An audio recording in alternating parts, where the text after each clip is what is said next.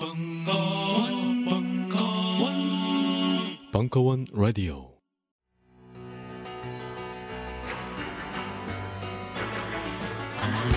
재즈와 락, K-팝과 클래식, 장르와 시공을 초월하여 대중문화의 흐름을 뒤바꾼 음악 이야기.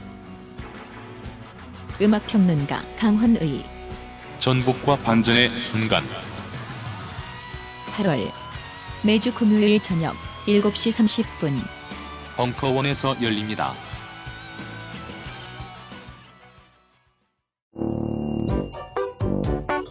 이원지의 이상한 나라의 정치학 제3강 선의와 협동이라는 대안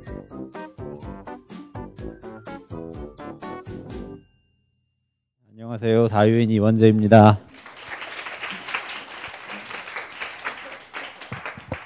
오늘은 선의와 협동이라는 대안이라는 제목으로 제가 강의를 하는데요. 선의와 협동이 어떻게 대안이 될 수 있냐고 생각하는 분들이 있- 계실지도 모르겠어요. 전혀 두려워하지 않습니다. 왜냐하면 예전에는 훨씬 더 많았고 그전에는 훨씬 더 많았고 처음에 이런 이야기를 하기 시작하던 약 10년 전에는 거의 이야, 이야기 동의하는 사람들이 없었거든요. 이런 거죠. 시장도 중요한 사회 변화의 도구가 될 수 있다.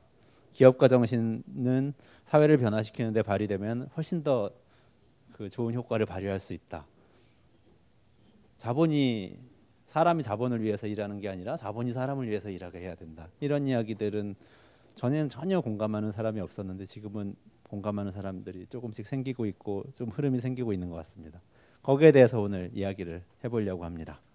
첫 번째로 선의에 대한 이야기인데요.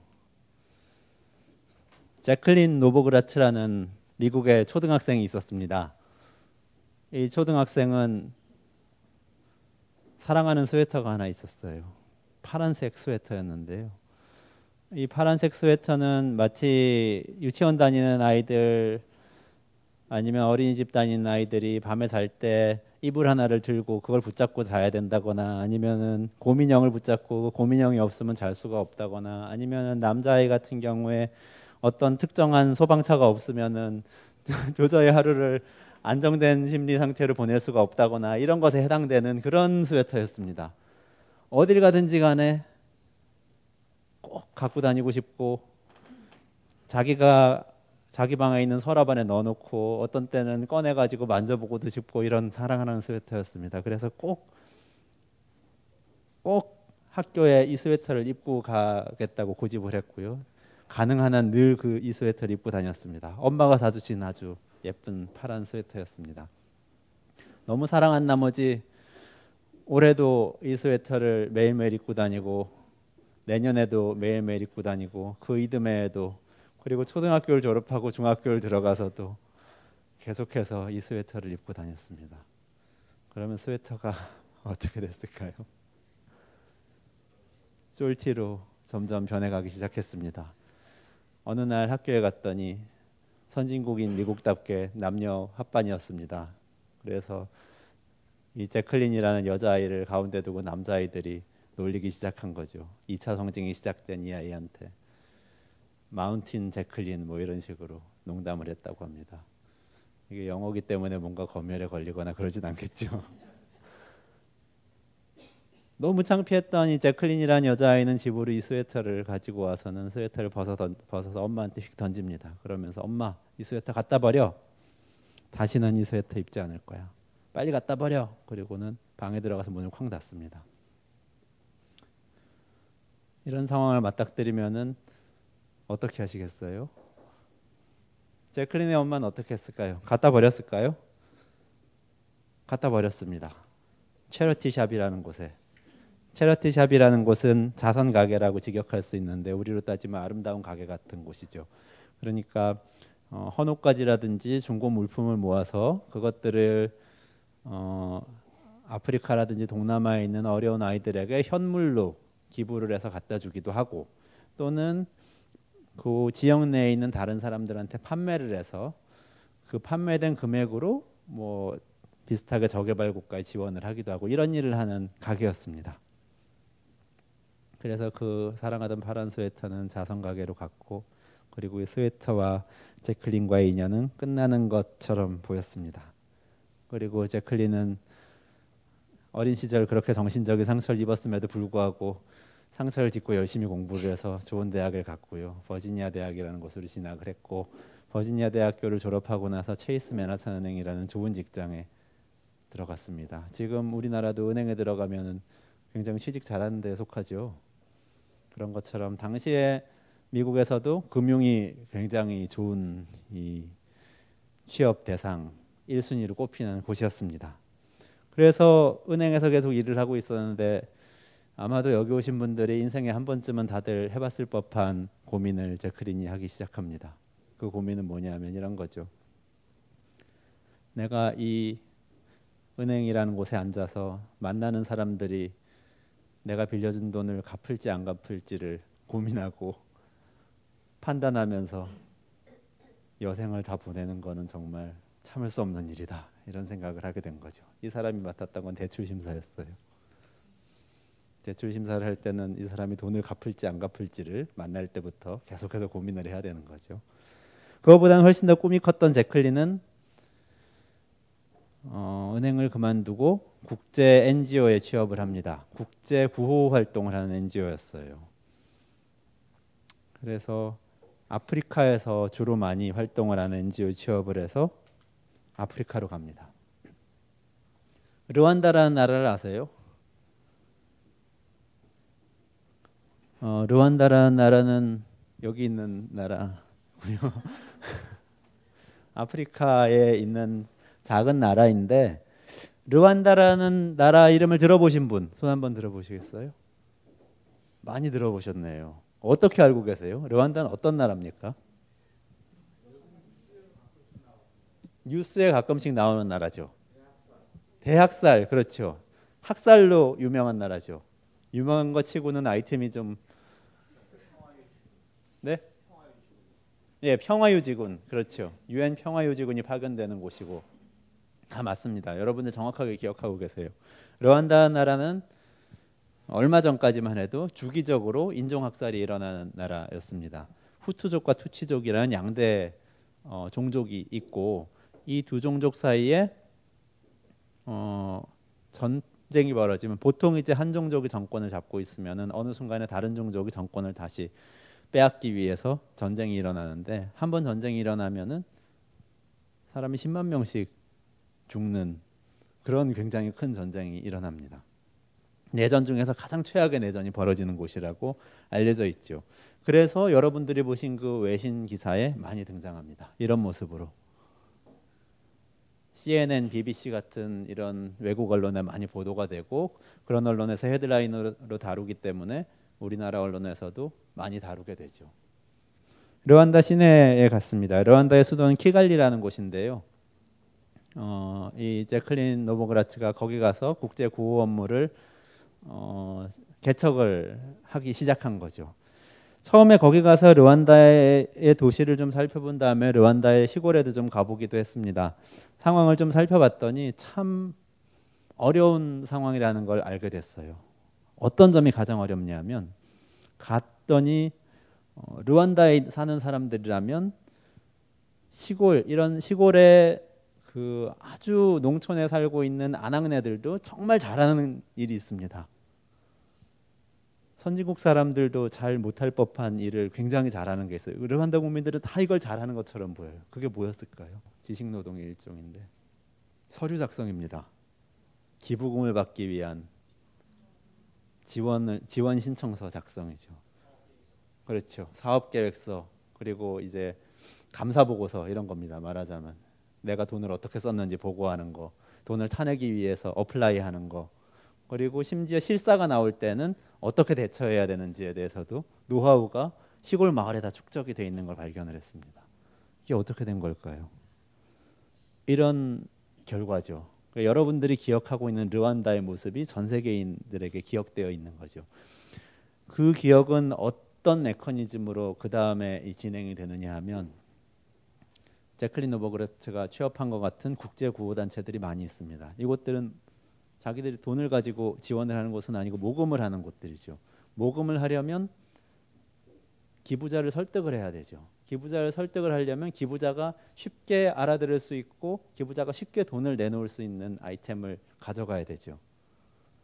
여러분들이 만약에 미국의 한 시민인데 매일 매일 CNN에서는 뉴스에서 이런 화면을 보여주면서 르완다에서는 남자들이 죽어가고 미혼모가 속출하고 아이들이 마실 물이 없다고 나오고 있고, 있는데 있고 한국에서는 삼성전자가 핸드폰을 많이 팔아가지고 애플하고 비슷한 위치에서 경쟁을 하고 있다 이런 이야기가 나오고 있는데 예를 들어서 한국에 있는 저기 저 한국에도 어려운 사람 많다고 그러는데요. 저 기부금 좀 내주실 수 없을까요?라고 이야기하는 것하고 르완다 이렇게 이야기하는 거하고 굉장히 임팩트가 다르겠죠. 하다 못해 하다 못해 르완다 똑같은 아프리카 사하라 사막 인근에 굉장히 가난한 국가라도 르완다를 이야기하는 거하고 코트디부아르를 이야기하는 거하고는 완전히 다릅니다. 코트디부아르도 가난한 나라예요. 나라예요. 어려운 사람이 참 많은데 모금이란 측면에서 보면 르완다는 굉장히 좋은 모금 아이템인 거죠. 그래서 르완다로 지원이 몰려듭니다. 지원금은 넘쳐나는 겁니다. 그래서 르완다 사람들은 오랜 기간 동안 어떻게 길들여졌냐면 국제 구호단체 지원금을 받아서 생활하는데 길들여져 있는 거죠. 그 스킬은 굉장히 발달해 있는 거죠. 아, 이걸 보고 앞으로 일을 어떻게 해야 되나 하고 고민을 하고 있었어요. 이런 곳에 와서 국, 구호 활동을 한다는 것이 어떤 의미가 있을까 고민을 하던 차에 기적 같은 일이 벌어지는데요. 일하고는 전혀 상관없는 일인데 르완다의 길거리를 걷다가 어떤 남자아이를 발견을 했는데요. 그 남자아이가 조그만 흑인 르완다 아이죠. 입고 있는 스웨터가 어디선가 많이 본 것 같은 느낌이 드는 거예요. 지금 제가 말씀드리고 있는 건 실화입니다. 제클린 노버그라츠라는 사람의 이 자기가 겪었던 일을 이야기를 하는 겁니다. 그걸 보고 그래도 설마 긴가민가 하다가 그래 뭐 은행 그만두고 그 국제 구호 단체에 취업해 가지고 아프리카로 날아간 사람이라면 성격을 알만하잖아요. 바로 달려가서 확인을 해본 거죠. 예전에 이 스웨터를 너무 사랑하던 당시에 제클린은 이 사랑하는 스웨터 안에 매직으로 사인을 해놨었어요. 그 스웨터 라벨에 너무 좋아하는 거기 때문에 잃어버리면 안 된다고 자기 이름을 초등학교 때 써놓은 거예요. 달려가서 그걸 딱 확인해 본 거죠. 뒤집어 봤더니 그 사인이 거기에 있는 거예요. 자기 스웨터가 거기 있는 거죠. 지구 반대편에 내가 십수년 전에 내던져 버렸던 갖다 버리라고 했던 그 스웨터가 여기 와 있는 거죠. 이 사람은 국제구호단체에서 일을 하게 됐기 때문에 이런 일들이 어떻게 돌아가는지 메커니즘을 이해하고 있죠.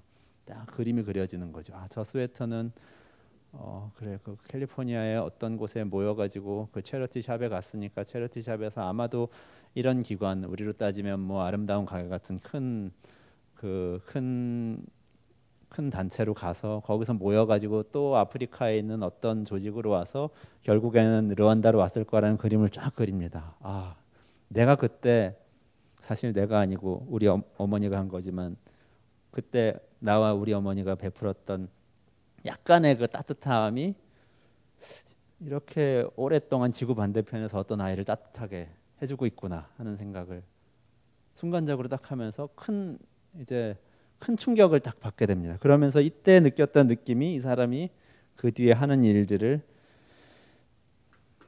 교정을 짓게 됩니다. 근데 지금 여러분 그 이 스웨터 이야기가 굉장히 인상 깊잖아요. 좀 일어나기 어려운 일이 일어났다는 생각을 하시잖아요. 왜 이게 일어나기 어려운 일이죠?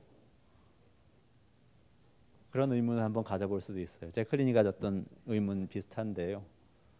왜냐하면 우리는 우리 일 때문에 르완다에 출장 갈 수 있잖아요. 르완다의 수도에 가서 호텔에 묵을 수 있습니다. 그 호텔에 들어갔을 때 호텔에 호텔 방에 삼성전자가 만든 텔레비전이 놓여 있다는 사실에 우린 전혀 놀라지 않아요. 그거 그럴 수 있다고 생각하죠. 그리고 중동의 어떤 나라에 가서도 어 심지어 뭐 저 지구 반대편에 있는 라틴 아메리카의 어느 나라에 가서도 남극에 가서도 아이슬란드에 가서도 삼성전자, LG전자, 현대자동차의 제품들이 돌아, 돌아다닐 수 있다는 사실에 놀라지 않죠.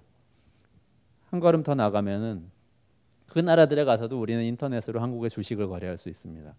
그리고 이 우리 저기 거래하는 은행에 있는 거래하는 한국에 있는 은행에 있는 돈을 그 나라 계좌로 이체할 수도 있고요. 이렇게 경제와 관련된 거래는 전 세계적으로 굉장히 자유로워져 있고 물건은 흘러다니고 돈도 흘러다니거든요. 글로벌화된 거죠. 글로벌화 되기는 됐는데 뭐가 글로벌화 되어 있냐면 영리 활동이 글로벌화 되어 있는 거죠. 우리가 지금 생각하고 있는 거는 이런 거죠. 영리 활동의 결과는 쉽게 확산되고 퍼지고 전 세계로 돌아다닐 수 있다고 생각하면서 뭔가 내가 한 작은 어떤 행동, 선행, 선행이라고 조금 거창하긴 한데요. 어떤 어, 임팩트, 사회 임팩트를 주는 어떤 행동은 이게 다리에 다리를 건너 가지고 시간 시간의 강을 건너고 바다를 건너서 지구 반대편에 가서 어떤 효과를 발휘하고 있을 거라는 생각은 하지 않는 거죠. 우리 그건 굉장히 어렵다고 처음부터 생각하고 있는 거죠. 이 불일치를 발견한 게 이 사람이죠. 이거 제가 한번 보여드린 적 있는 것 같은데 언제 보여드렸죠? 지난주에 뭐 설명하면서 보여드렸죠? 주식회사 레버리지를 말씀드릴 때 제가 말씀드렸어요. 이러는 거죠. 이걸 조금 더 확대 해석하면 지난주에 말씀드릴 때는 제가 주식회사와 주식회사가 아닌 조직의 그 같이 경쟁할 때에 금융 접근성에 굉장히 차이가 나기 때문에 레버리지가 있고 없고가 차이가 나고 경쟁이 안 된다고 말씀드렸죠. 상당히 불리한 상태에서 주식회사가 아닌 조직들은 경쟁을 하게 된다고 말씀드렸는데 거기서 한 걸음 더 나가서 이제 개인의 행동으로 가도 이런 거지 지금 우리가 생각한 것처럼 우리가 어떤 영리적인 행동을 했을 때 그것은 충분한 충분한 시장의 도움을 받아서 전 세계로 퍼져나가는 것을 우리는 쉽게 목격을 할 수가 있어요. 그런 세상이 됐어요. 그런데 어떤 행동들에 대해서는 그렇지 않다는 거죠. 그런 행동이 예를 들면 우리가 스웨터를 charity shop에 기부하는 것 같은 행동이죠. 그걸 어떻게 하면 메울 수 있을까? 이게 이 제클린 노보그라츠라는 사람의 그 뒤에 평생 동안 했던 그리고 지금도 하고 있는 일이 됐습니다.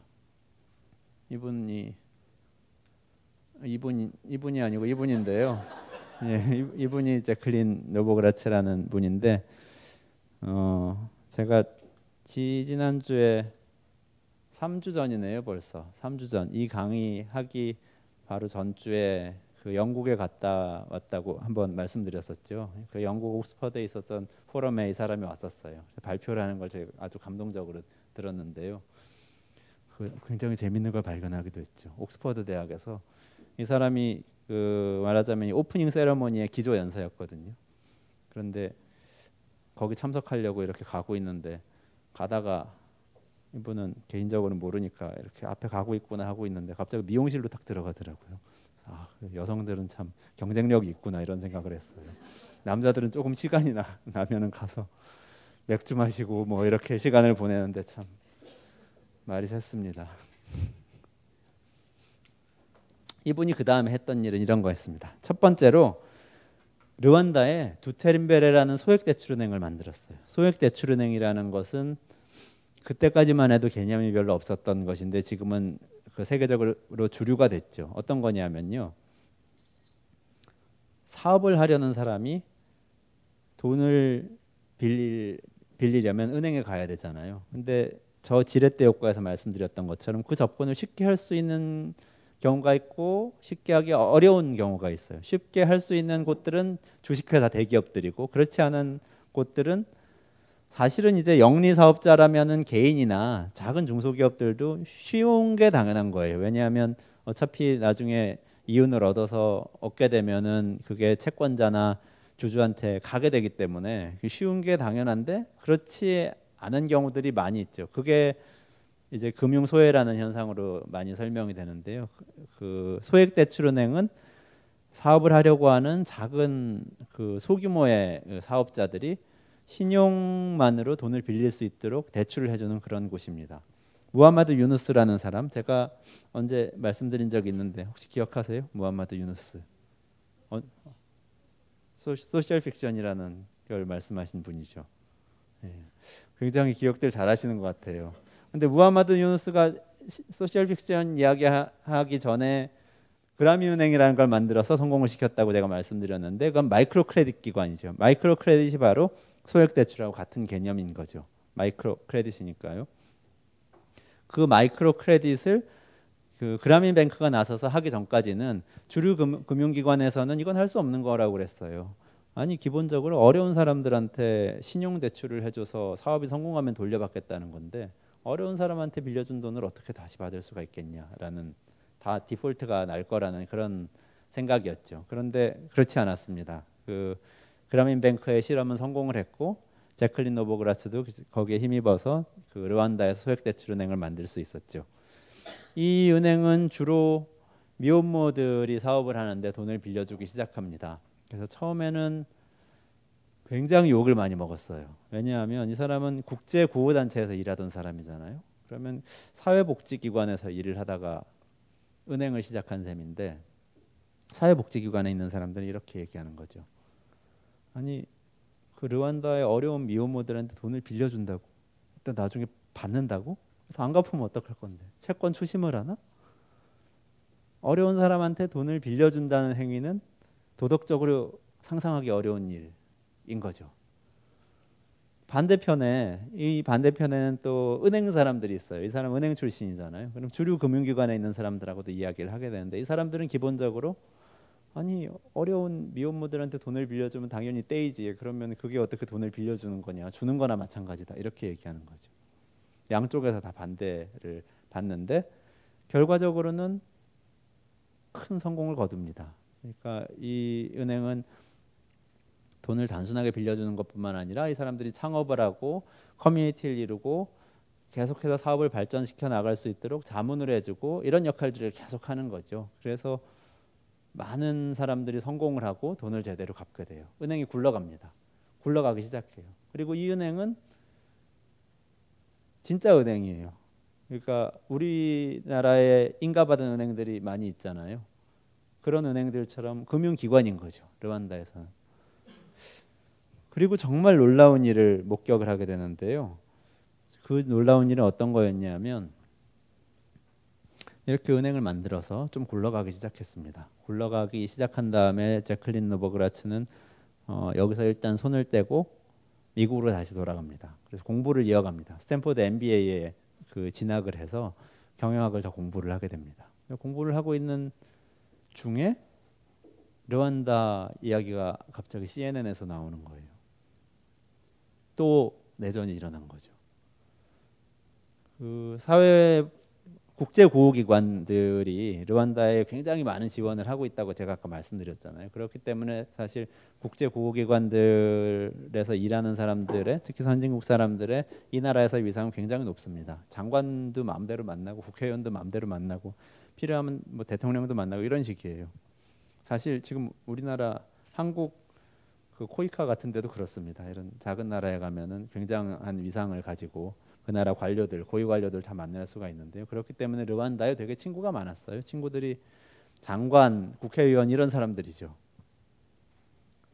근데 그 소식이 딱 들려오고 보니까 내가 자기가 알고 있던 그 정권에서 알고 있던 이 장관이나 그때 여당 국회의원들 이런 사람들 막 잡혀가고 이런 소식이 막 들리는 거예요.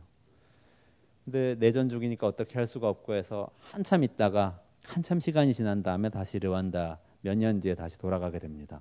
돌아가서 쭉 둘러보니까 그 당시에 이 두체린베라는 은행을 같이 의기투합해서 만들었던 장관과 국회의원과 지역 유력 인사들, 지역 유지들 전부 다 죽거나 투옥되거나 망명했어요.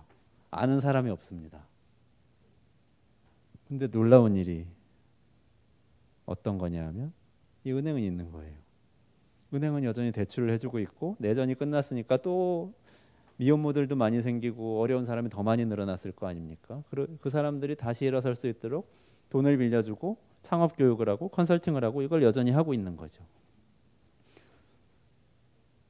어떤 의미에서 레버리지가 없는 곳에 레버리지를 불어넣는 데 성공한 거죠. 그리고 그것도 은행이라는 어떤 금융 제도를 가지고 거기에 탁 심으니까 전쟁이 나도 어떤 사회 변화가 일어나도 이건 그것대로 굴러간다는 그런 깨달음을 하나 크게 얻은 겁니다. 그리고 나서 이걸 확산시키면서 설계한 게 어큐먼 펀드라는 건데요. 자, 다시 이제 미국으로 돌아옵니다. 미국으로 돌아와서 이제는 전 세계를 대상으로 이걸 한번 해봐야 되겠다라고 생각하는 거죠. 아까 느꼈던 그 문제 의식 있잖아요. 왜 돈, 내가 돈을 벌어서 스스로 이득을 취하고자 하는 동기에서 사업을 시작하면 돈을 빌려주는 데도 있고 그 상품을 배에 실어서 다른 나라에 보내기도 쉽고 다른 나라 사람들하고도 심지어 금융 거래를 할 수가 있어서 외국에 투자를 받기도 쉽고 그런데 내가 선의를 가지고 뭘 하고자 하면은 왜 그게 안 될까라는 고민을 스스로 해결하는 방법을 찾아낸 거죠. Acumen Fund는 어, 여러 가지로 표현이 되는데요. 비영리 벤처 캐피탈이라고 표현을 하기도 하고 사회적 벤처 캐피탈이라고 표현을 하기도 하고요. 스스로는 patient capital이라고 합니다. 인내 자본이라는 스, 그 스스로를 명명하는 이름이 인내 자본이거든요. 그 무슨 뜻이냐면 여기는 어, 떤 곳들에 투자를 하는 금융기관이냐면 사회적인 목적을 가진 기관들에만 투자를 합니다. 투자를 하기도 하고 빌려주기도 하고 때로는 기부를 하기도 합니다. 거기에 필요한 돈은 어떻게 구해오냐? 금융기관이라는 건 항상 양면이 있잖아요. 한, 한쪽 면에서는 대출을 해주고 투자를 하고 하지만 그 돈은 자기 돈이 아니죠. 은행장 돈이 아니잖아요. 조달해 와야 되는 거죠. 조달해 올 때는 보통은 보통의 금융, 금융기관들은 금융시장에서 조달을 해오죠. 그런 것처럼 여기도 금융시장에서 일부 조달을 해옵니다. 똑같아요. 그러니까 은행에서 돈을 빌리는 거죠.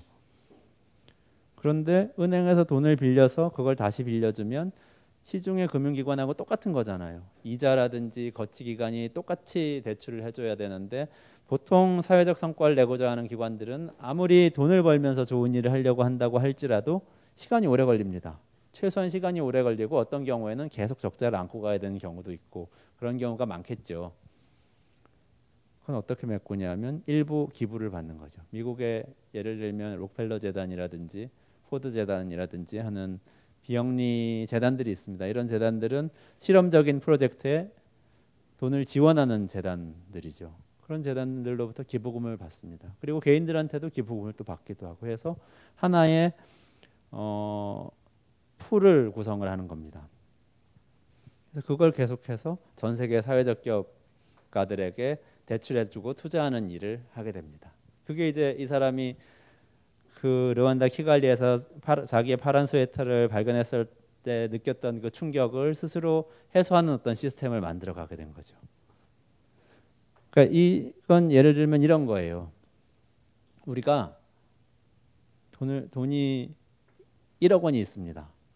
1억 원이 있을 때 어, 르완다의 키갈리에 가서 키갈리 근처에 사는 어, 생계를 이어갈 수 없는 10명의 미혼모를 1년 동안 도와줄 수 있겠죠. 그러면 10명한테 1년에 천만 원씩 지원해 줄 수 있겠죠.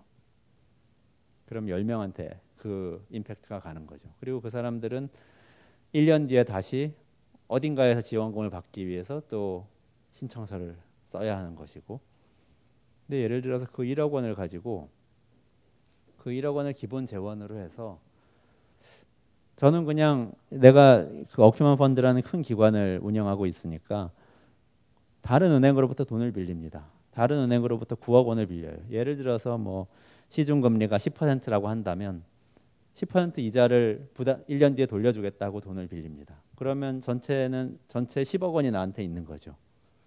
1억 원은 내가 가지고 있던 원래 있던 재원이고 9억 원은 빌린 돈이니까. 그러면 그 10억 원을 가지고 돈을 빌려줄 수가 있죠. 돈을 빌려 돈을 그 10억 원을 가지고 돈을 빌려주면 천만 원씩 그냥 나눠줬던 때보다 만약에 천만 원씩 빌려줘서 새로 사업을 시작하게 한다면 어 100배의 숫자가 10배인지 100배인지 헷갈려서 100배 많은 사람들한테 빌려줄 수가 있잖아요. 그리고 1억 원씩 빌려줘서 조금 큰 가게를 얻어서 크게 사업을 시작하게 한다면 사실 10배 사람들한테 그 돈을 빌려줄 수가 있거든요.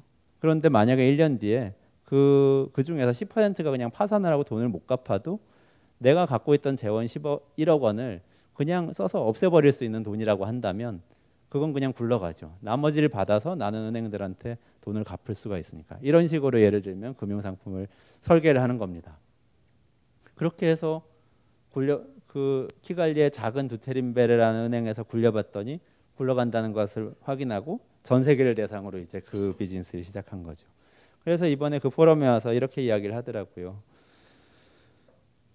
제가 아까 얘기했던 거 있죠.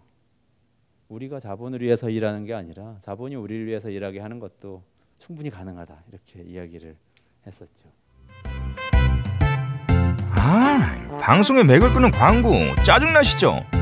그렇잖아요. 한참 몰입 중이었는데 느닷없이 광고가 나오면 얼마나 허탈하겠어요. 지금 뭐 하는 거냐고요? 광고예요. 광고예요. 벙커원 멤버십에 가입하시면 광고 없는 순결한 방송을 라디오가 아닌 HD급 동영상으로 감상하실 수 있습니다. 50% 특별 할인 기간 얼마 남지 않았습니다. 서두르시라 졸라. 제클린이라는 사회적 기업가 이야기를 제가 말씀을 드렸고요.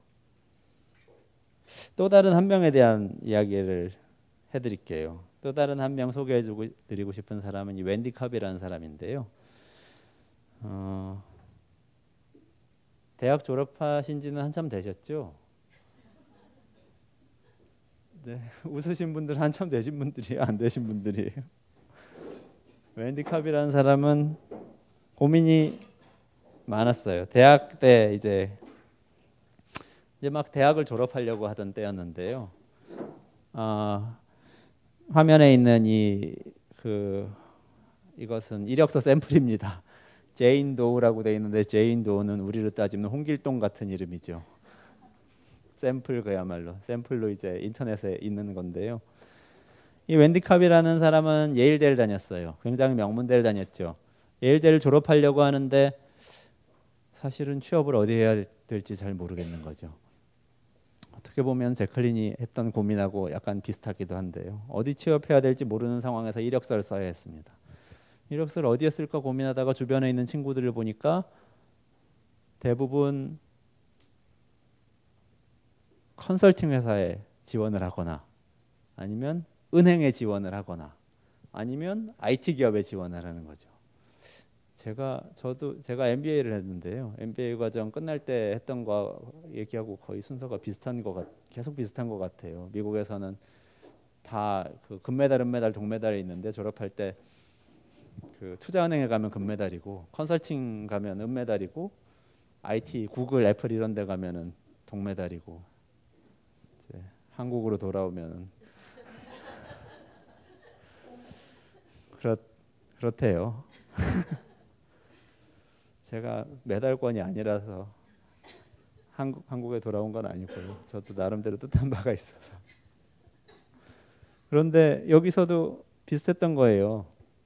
그래서 그냥 그래 다들 컨설팅 회사 가니까 나도 컨설팅 회사 가야지 하고 컨설팅 회사 이력서를 막 열심히 씁니다. 그래서 썼는데 불행인지 다행인지 떨어졌어요. 떨어지고 나서 고민을 시작합니다. 내가 사실 진짜 컨설팅 회사 가고 싶다는 생각이 있었던 것도 아닌데 떨어지니까 더 기분 나쁘잖아요. 근데 가고 싶지도 않은데 나는 왜 이렇게 이력서를 써서 냈을까? 하고 고민을 하면서 주변에 있는 친구들한테 이제 그 조사를 시작합니다. 그 이런 걸 유식한 말로 FGI라고 하죠. 포커스 그룹 인터뷰라고 그 이력서 컨설팅 회사에 냈던 애들한테 막 이렇게 같이 물어보는 거예요. 왜 거기 지원했냐고 그랬더니 놀랍게도 거기 있는 아이들 중에 대부분이 내가 컨설팅 회사 갈 생각은 사실은 별로 없었어 이렇게 얘기를 하는 거죠. 왜 지원했냐 그랬더니 두 가지가 나오는 거죠. 첫 번째는 진짜로 컨설팅 회사에 가고 싶었던 친구들이 있어요. 근데 그 일이 좋아서가 아니고 돈을 많이 주니까. 돈을 많이 벌어야 되겠다. 두 번째 부류는 그런 건 아니고요. 그런 게 아니고 이런 겁니다. 난 사실 인생에서 내 남은 남은 여생 동안 뭘 해야 될지 잘 모르겠다. 뭐가 나한테 진짜 맞는 일인지 잘 모르겠어. 그런데 아무데나 갈 수는 없고 지금 어딘가를 가기는 가야 돼. 2년을 2년이든 3년이든 내가 졸업하고 아무것도 안 하고 있으면 그 다음에는 아무것도 못 할 것 같고 그런 불안에 시달리는 거죠. 어딘가 가야 되는데 어딘가 간다면 돈을 많이 주고 뭐 이런 것도 중요하긴 하지만 그거보다도 한 2, 3년 가가지고 일하고 일 배우면서 그때 그만둬도 다른 데 갈 수 있는 데를 찾을 수 있는 데를 가야 되겠다. 말하자면 레주메 프라블럼인 거예요. 레주메 이슈. 이력서에 쓸 수 있는 곳을 가야 되겠다. 이렇게 이야기를 하는 거예요. 그, 그 얘기를 딱 듣고 이 웬디 캅이라는 사람이 그러니까 결론적으로 말해서 이 하버드, 예일, MIT, 뭐 스탠포드 다 비슷할 거 아니에요. 이 미국의 유수한 명문대라는 곳에서 졸업생이라는 애들이 다 생각하고 있는 게 한 2, 3년 좀 쉬어갈 곳을 찾고 있다라는 결론에 도달한 거죠. 그럼 나라 전체적으로 보면 이건 무슨 얘기냐면 굉장히 훌륭한 인재들이 부당하게 은행과 컨설팅으로 가고 있는 거죠. 자원의 배치가 아주 왜곡되고 있는 거죠. 사실 이 사람들은 다른 일을 할 수도 있는 사람인데 단지 다른 일을 찾지를 못해서 그러고 있다는 게 너무 안타까운 거예요. 그럼 이 문제를 어떻게 해결할 수 있겠냐? 이력서 문제라면 이렇게 해결할 수도 있겠다고 생각한 거예요. 정말 보람 있는 일을 하도록 해주고 그 이력서에 올라갈 수 있게 해주자. 돈은 별로 못 준다. 이 설계를 해보겠다고 생각한 거죠. 그래서 만든 게 Teach For America라는 건데요. Teach For America라는 단체는 이 웬디 캅이라는 사람이 이렇게 졸업 논문으로 쓴 내용입니다. 컨설팅에서 이력서 내고 떨어진 다음에 열받은 상태에서 졸업 논문 막 쓴 거예요. 써서 냈고 그 사업을 실제로 실행을, 실행을 합니다. 어떤 사업이냐면요. 미국의 차차가 공인하는 미국의 문제 오바마 미국 대통령이 항상 한국을 거론하면서 한국이 부럽다, 뭐 잘하고 있다 그러는 문제 하나 있죠. 그 뭐죠? 교육 문제죠. 너무 자랑스럽지 않나요? 참 이게 어, 오바마 대통령은 정치를 잘하는 것 같아요. 어떤 국민들의 어떤 이 판타지와 비전을 딱 심어주고 한국이라는 저 멀리 있는 잘 모르는 나라가 굉장히 잘하고 있다고 얘기를 하고 거기를 향해 가, 야 된다고. 하여간에 그래, 그 정도로 미국엔 교육이 문제입니다. 특히 다들 잘 아시다시피 공립학교들이 문제죠. 공립학교들은 사립학교 시스템이 잘 발달해 있기 때문에 훌륭한 학생들, 훌륭한 교사들은 다 사립학교로 가고 공립학교들은 그래도 지역이 괜찮은 데들은 괜찮은데 지역이 대도시 도심에 있는 곳들 특히 이제 유색인종이 많이 사는 지역 같은 경우는 공립학교들이 굉장히 낙후돼 있고 교사들도 안 가려고 하고요 의욕이 없습니다. 학생들도 의욕이 없습니다. 사고도 항상 거기서 일어나고 그런 상태죠. 거기는 열정을 가지고 가르칠 젊은 교사가 필요한 겁니다. 그래서 이 사람이 생각했어요. 웬디 캅이 그러면 이 비실비실 컨설팅 회사 resume나 별로 마음에 안 들면서 쓰고 있는 이 애들이 그런 데 가서 애들 가르치는 일을 좀 하면은 좋지 않을까? 하고 딱 아이디어를 낸 거죠. 그래서 Teach For America라는 단체가 그 일을 하는 겁니다. Teach For America는 그 대학생들이 대학을 졸업할 때 졸업하고 나서 1년이나 2년 동안 자원봉사 개념으로 그 교사가 부족한 공립학교에 가서 가르치도록 주선을 해줍니다. 연결을 시켜주는 거죠.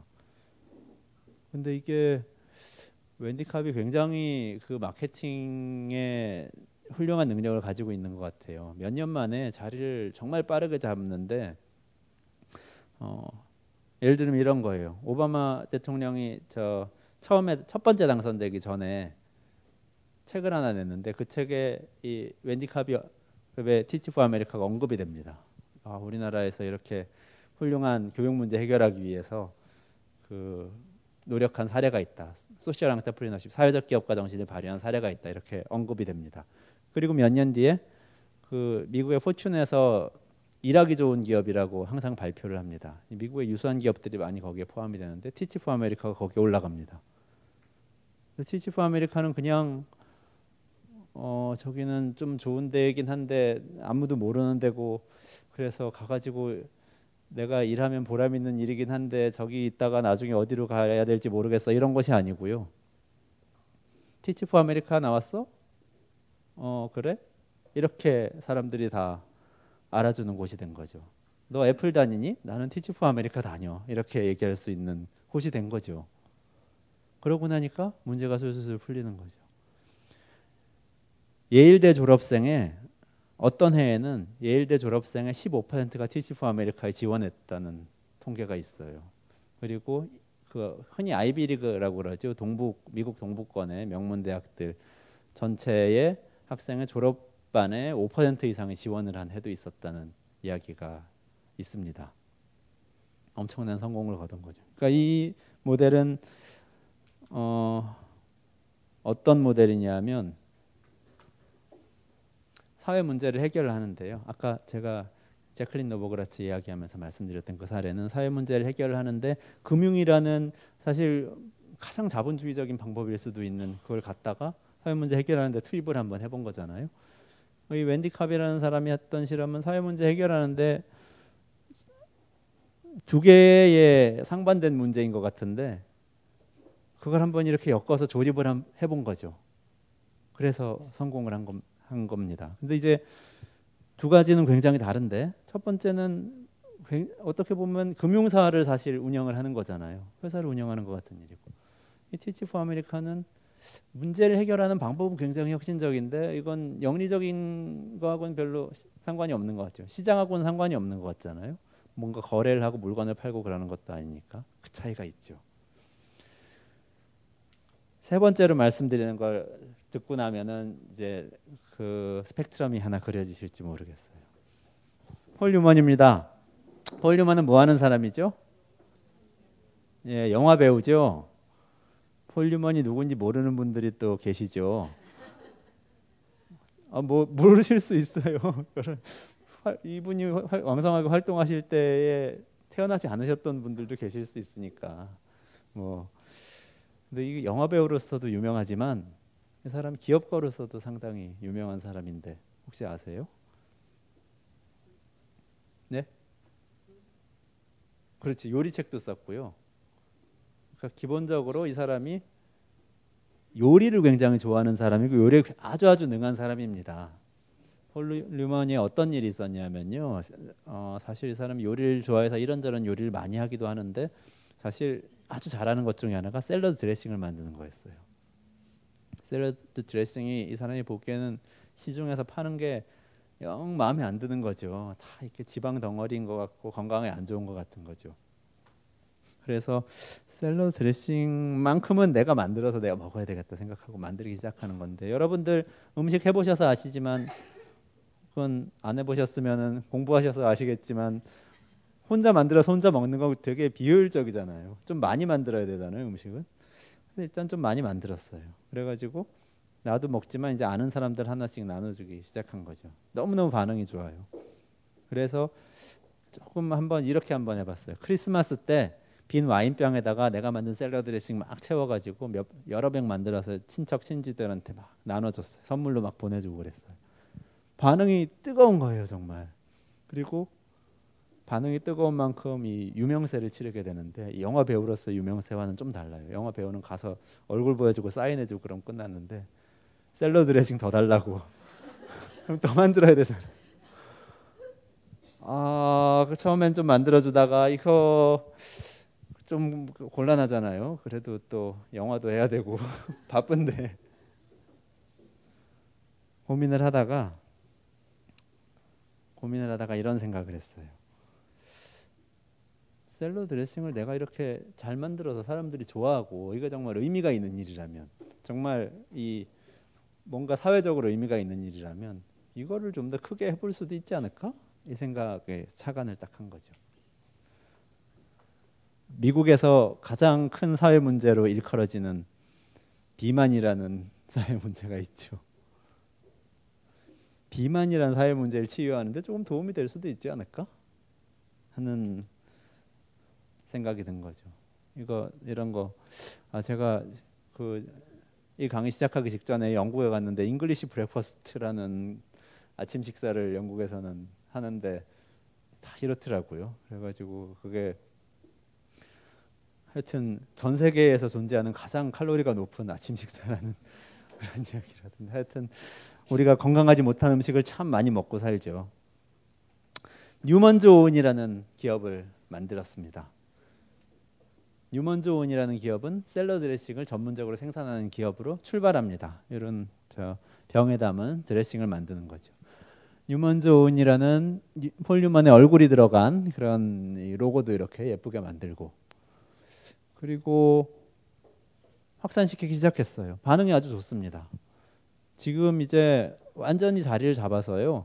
실제 미국에 가서 큰 슈퍼마켓 중에서 유기농 친환경 많이 하는 곳들이 있어요. 예를 들면 Whole Foods Market 같은 곳이 유기농 친환경 많이 하는 그런 마켓인데 그런데 가면은 이 진열대 하나를 다 차지하고 있을 정도로 우리나라로 따지면 이제 오뚜기 이런 위용을 차지하고 있는 거죠. 그 슈퍼 안에서는.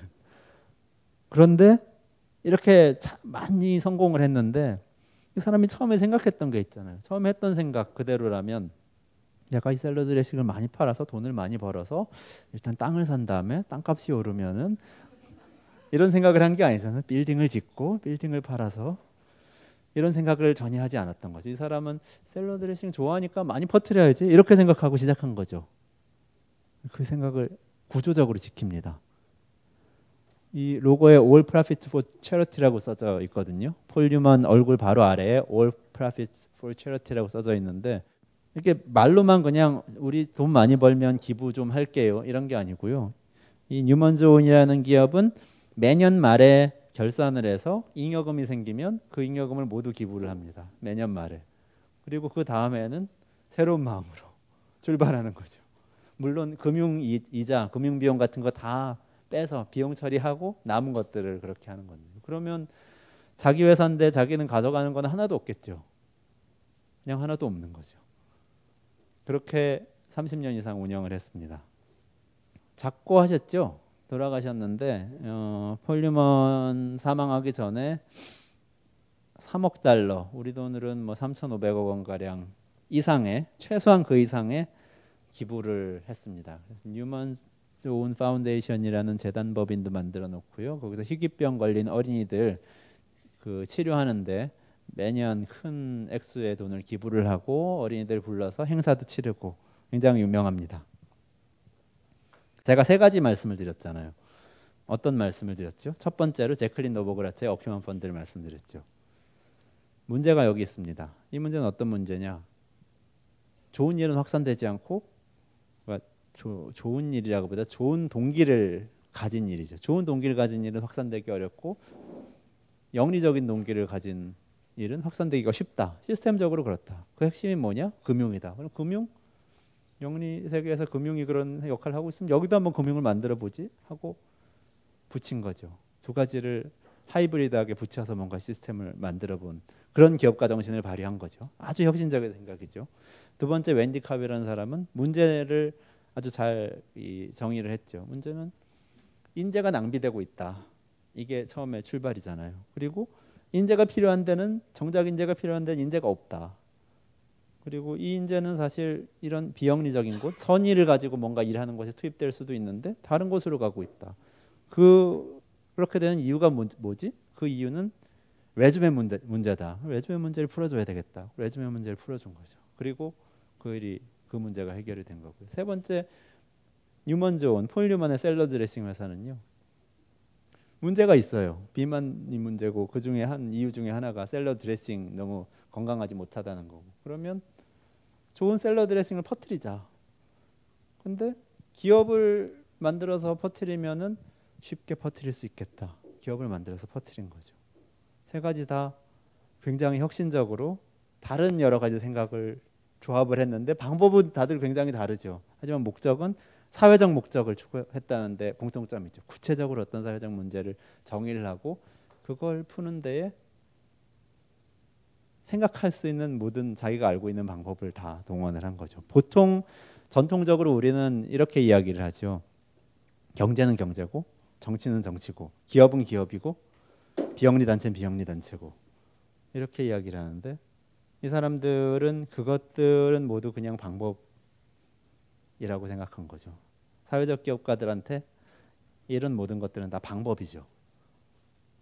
그 방법을 통해서 무엇을 목적으로 하느냐가 중요한 거죠. 그게 이제 오늘 제가 첫 번째 세션에서 말씀드리려고 하는 사회적 기업가에 대한 이야기입니다.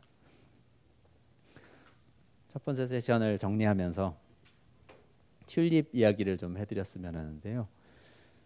튤립이라는 꽃이 있죠. 한 송이에 얼마쯤 할까요? 한때에 어떤 나라에서 튤립 뿌리 그 양파 같이 생긴 거 있잖아요. 그거 하나에 그거 하나의 값이 엄청나게 치솟아서 엄청나게 비싸졌는데 그게 중산층 연봉의 1년 수입의 10배 가량이 됐다고 하면 믿으시겠어요? 예. 17세기 네덜란드에서 일어났던 일인데요. 튤립 거품이라는 그 말이 생긴 그런 일이죠. 그런 사건이 벌어졌는데요. 레헨트 계급이라고 네덜란드 부르주아지죠. 그러니까 시민 계급이 있습니다. 당시에 상인 계급이라고 불렀는데요. 이 사람들은 돈을 많이 번 평민이죠. 그 그때 중세 유럽에는 다 귀족과 평민으로 나눠져 있는데 처음으로 평민들이 돈이 많아져 가지고 귀족들을 물리치고 정권을 잡는 일이 벌어진 겁니다. 그때 뭐 여러 가지 배경이 있는데요. 네덜란드하고 스페인 사이에 전쟁이 일어나서 그 많은 귀족들이 죽고 정세가 불안정해지면서 이 상인들이 정권을 잡게 된 그런 배경이 좀 있습니다. 어쨌든 이 상인들이 집권을 딱 하고 나니까 아니 그 보니까 뭐 그 옛날에 귀족들은 이탈리아에서도 하는 거 보니까 뭐 무슨 초상화도 그리고 조각도 하고 뭐 그런 문화라는 게 있잖아요. 미켈란젤로 뭐 이런 사람들 나와서 뭐 조각도 하고 뭐 그림도 그리고 이런 게 막 생각이 나는 거예요. 근데 우리한테 레헨트 계급의 고유한 문화라는 게 없다. 집권을 해서 우리가 오랫동안 가려면 문화를 뭔가 만들어야 된다. 이런 생각이 좀 있었어요. 그러면서 그 당시에 좀 그 네덜란드에 들어오기 시작한 튤립이 그 문화의 대상이 된 거예요. 튤립을 잘 키워서 화분에 담아서 좀 집안에 놔두고 어, 새로 나온 튤립을 좀 집안에 놔두고 이런 게 굉장히 그 자기들의 교양을 나타내는 집에 그 그림 걸어 놓는 것처럼 행복한 눈물 이런 거 있잖아요. 그런 것처럼 그 교양을 드러내는 수단이 된 거죠. 근데 이 튤립이 빨리빨리 이렇게 번식을 안 하는 거예요. 그 한정된 수량만 계속해서 나옵니다. 그리고 그 당시에는 튤립이 네덜란드에 도입된 게 우리가 네덜란드 다 튤립의 나라라고 알고 있지만 사실 그렇게 오래되지는 않은 것 같아요. 17세기에 거의 15세기 말, 16세기 말 17세기 돼서야 터키에서 네덜란드로 튤립이 들어왔다고 하니까요. 그러니까 튤립의 숫자는 작은데 사람들이 너도 나도 튤립을 가지려고 하기 시작했어요. 게다가 상인 계급이잖아요. 얼마나 돈에 박습니까? 그래서 튤립의 수요가 별로 없는데 공급이 많은 것 같아 하니까 또 그걸 사들이는 사람들이 매집하는 사람들이 생깁니다. 튤립 값이 막 뛰어오릅니다. 그리고 튤립이 일정한 시기에만 나오잖아요. 아까 선생님이 말씀하신 것처럼 4월, 5월, 6월 뭐 하여튼 이 특정한 봄과 여름의 시기에만 나오는데 그때 말고는 또 없잖아요. 그래서 이 사람들이 뭘 생각해내냐 하면은 아 그러면 봄이 되면 튤립이 나올 것을 예상해서 미리 돈을 주고 튤립을 사전에 사놓는 그런 관행이 시작됩니다. 그게 뭐죠? 선물 거래입니다. 지금으로 따지면 이 증권 아시는 분들 잘 아시죠? 선물 뭐 선물 옵션 같은 파생 상품이 있는데 그런 개념이 이제 도입되기 시작되는 거예요. 쭉 가다가 나중엔 튤립 거래소가 생깁니다. 우리 증권 거래소처럼 튤립을 거래를 실제로 그런 증서를 가지고 하는 거죠. 그러면서 튤립 투기 붐이라 가지고 막 튤립 값이 올라가기 시작해서 결과적으로 중산층 연봉의 10배가 되는 그런 사태가 벌어지는 거죠. 그리고 어느 날 모든 거품은 꺼지게 마련이죠. 어느 날 이 거품이 꺼지기 시작해요. 사람들이 더 이상 튤립 값이 오르지 않을 것 같다라고 시장에 내던지기 시작하는 사람들이 생긴 거죠. 그러면 튤립 값이 막 떨어지기 시작하는데 그 당시 기록을 보면 이런 이야기도 나온다고 해요. 정부에서 네덜란드 경제는 펀더멘털이 튼튼하니까 여러분들 튤립값이 떨어진다고 너무 불안해하지 마시고 투매를 하지 말아 주시기 바랍니다. 이런 기록이 있다고 합니다. 오늘 많이 들어본 이야기죠. 이 튤립 뭐 웃을 일은 아니죠. 사실 이거 튤립이 아니고요. 우리 한 우리 100년 뒤에 우리 사회가 어떻게 될지 이거 상상해 보자고 제가 말씀드렸었잖아요. 100년 뒤에 사람들이 이런 얘기 할지도 모르죠. 혹시 100년 뒤까지 벙커가 살아남아 있다면 이 자리에서 누군가 강의를 하면서 여러분 100년 전에 한국이라는 나라가 있었는데요. 거기서는 집 한 채 값이 중산층 연봉의 30배였대요. 그런 나라도 있었대요. 그럴지도 모르죠. 레버리지라는 거잖아요. 그러니까 이것도 마찬가지인데요. 우리가 어떤 상품을 돈을 벌어야 되겠다라는 생각을 가지고 투기적으로 대할 때 그 상품의 가치가 막 이렇게 올라가는 것을 경험하게 돼요. 이렇게 막 꺼지는 것을 경험하기도 하고 이런 역동이 사실 자본주의를 밀고 가죠. 이렇게 이 과정을 거쳐서 네덜란드는 튤립의 나라가 된 거죠. 튤립이 이렇게 한번 이 과정을 한번 거친 다음에 닷컴 거품을 거치고 나서 한국도 IT 강국이 된 거고 그 정부에서 나서 가지고 막 브로드밴드 깔고 그게 다 낭비라고 했지만 광통신망 다 깔고 그렇게 하, 면서 그래서 망한 회사들도 많이 있죠. 지금 우리가 잘 기억을 못해서 그러는데 그 망한 회사들의 부담을 다 안고 그것 때문에 피해 본 투자자들도 있고 많이 있지만 결국에는 우리는 초고속 인터넷망 정부에 깔린 나라가 되고 이렇게 되는 거죠. 이런 역동의 자본주의 있는데 거꾸로 이야기를 오늘의 처음으로 돌리면요. 그 역동이 사실은 발휘되지 못하고 있는 곳에 발휘를 좀 하도록 해주자고 생각하는 사람들이 사회적 기업가라는 사람들입니다. 오늘 첫 번째로 제가 말씀드리고 싶었던 것은 사회적 기업가라는 사람들이 있는데요. 선의를 가지고 그 어떤 사회적으로 좋은 일을 달성하기 위해서 생산하는 일을 한번 해보자. 조직을 만들고 기업을 만들어서 뭔가를 만드는 일을 해보자고 생각하는 사람들이고요. 그 노력이 예를 들면 10년 전에 비해서 20년 전에 비해서는 현저하게 증가하고 있고 그게 어떻게 보면은 자본주의 한편에서는 이 레버리지가 무너지고 거품이 꺼지고 있는 와중에 다른 편에서는 레버리지가 일어나고 좀 더 역동이 일어나는 계기가 될 수 있지 않을까 하는 게 오늘 제가 첫 번째 시간에 소개해드리고 싶은 이야기였습니다. 사회적 기업의 이야기였습니다. Sally called when she got the word. She said, I suppose you heard about Alice. 벙커원, 벙커원, 벙커원 라디오.